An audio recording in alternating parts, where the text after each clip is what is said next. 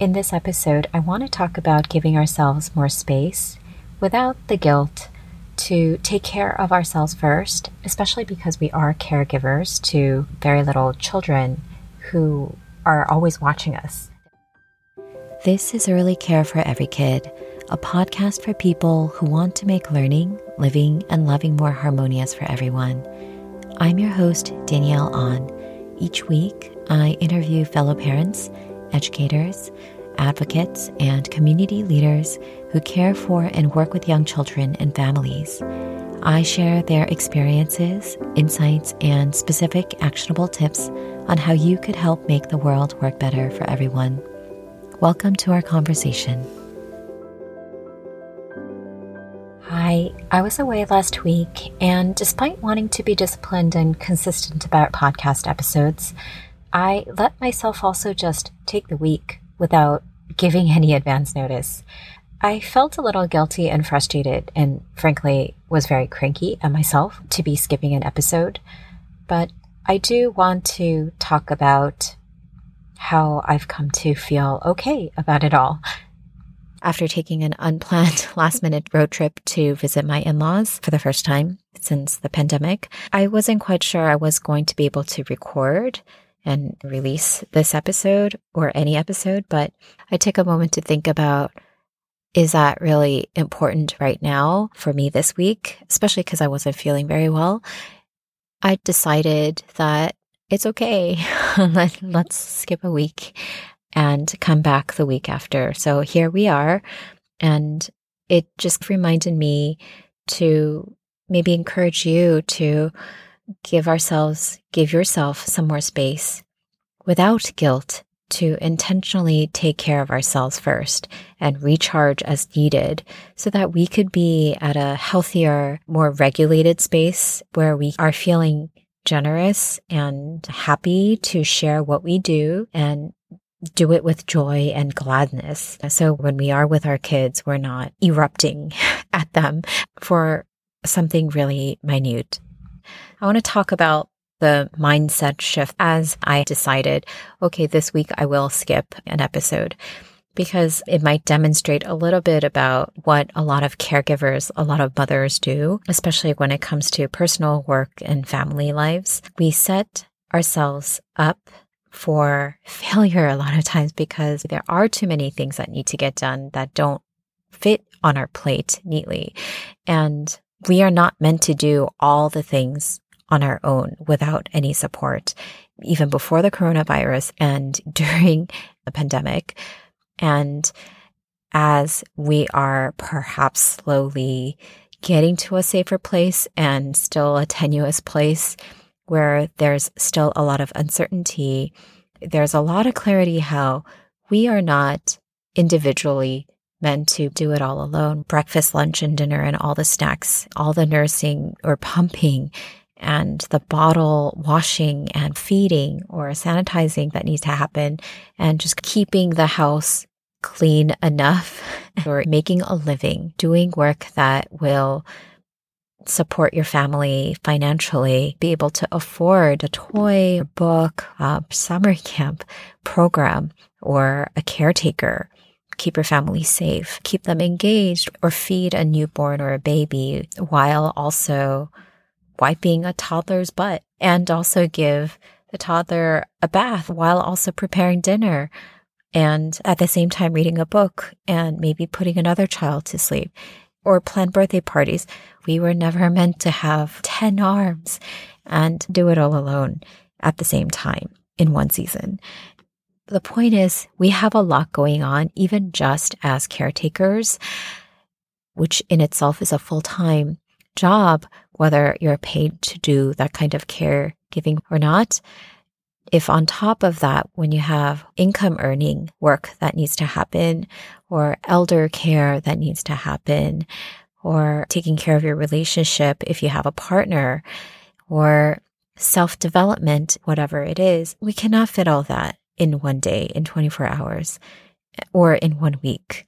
I think it is really important to also remind ourselves that we are animals. We have our human bodies that need rest and food and sleep and connection so that we can do the things that fill us up and also share that kind of excitement and joy and liveliness with our family, our loved ones, and our community well. I used to have a hard time rearranging priorities and timelines for work projects for my home, my family, or myself, feeling the things that I had planned to do, whether it was because I had set the expectation for myself or because it was set by other people to just deliver. But I think I have gotten better at recognizing that it's okay sometimes that the world will not blow up, at least in my sphere. It does not always have dire, long lasting consequences.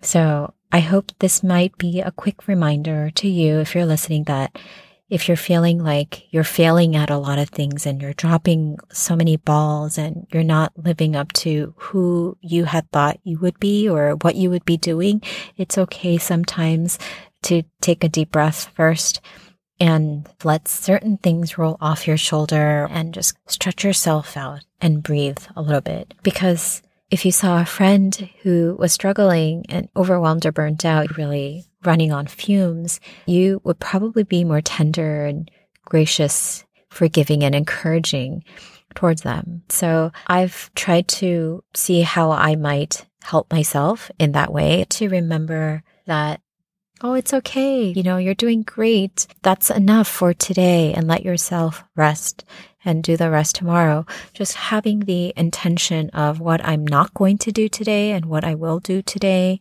and what I will ask somebody else to do.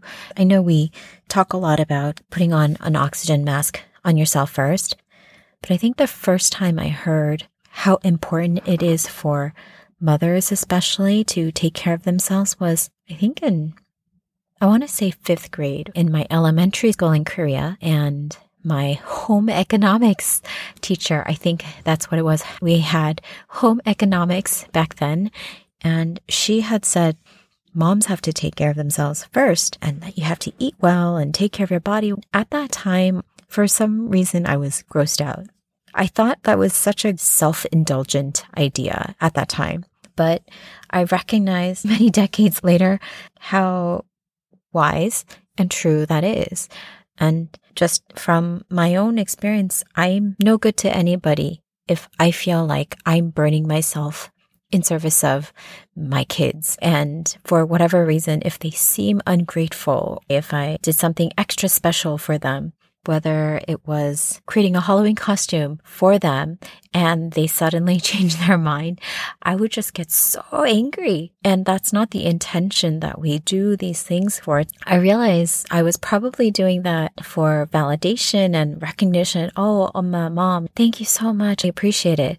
And while I encourage and teach that kind of gratitude, and recognizing what other people did for you, the intention is to do things out of love, not for the validation. Look how much sacrifice I'm making for you, like not sleeping and doing all these things for you.